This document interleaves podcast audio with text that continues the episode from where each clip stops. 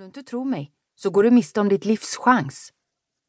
Så dramatisk man kan vara då, sa jag, och Helena glittrade med ögonen och sa: "Till milde tid, tänker du gå in vid teatern eller något sånt?"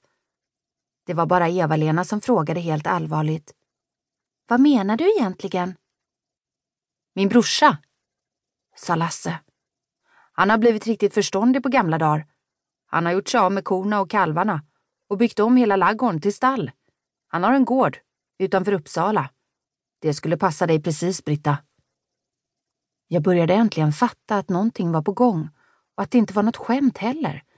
Så jag bara stirrade på honom när han fortsatte: "Jag brukar alltid vara där på somrarna och hjälpa till. Men i år ska jag fara till England. Hörrni?"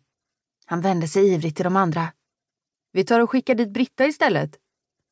"Ja, säkert", sa jag ironiskt, för jag hade i livligt minne Lasses vilda historier om hur han brukade rida in hästar där på gården.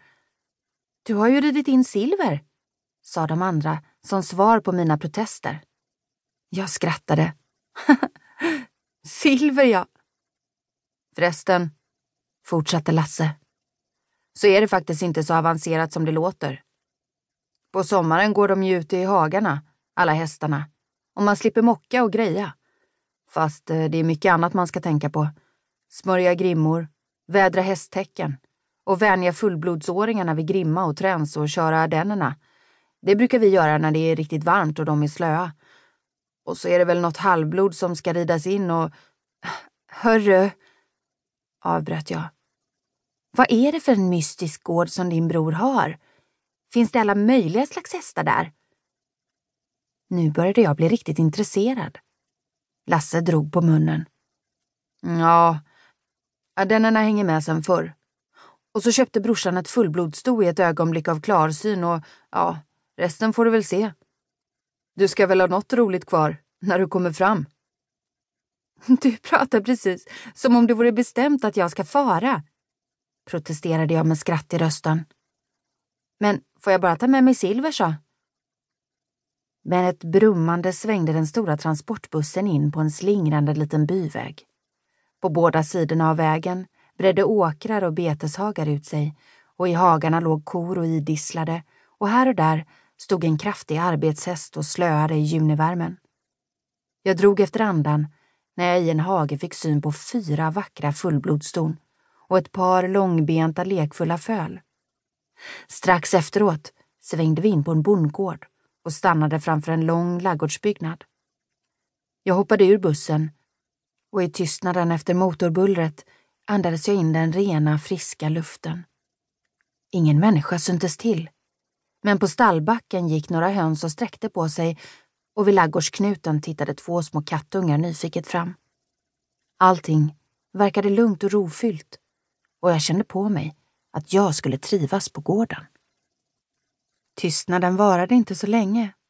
Snart hördes ett otåligt dundrande i väggen inifrån hästtransporten. Silver ville ut.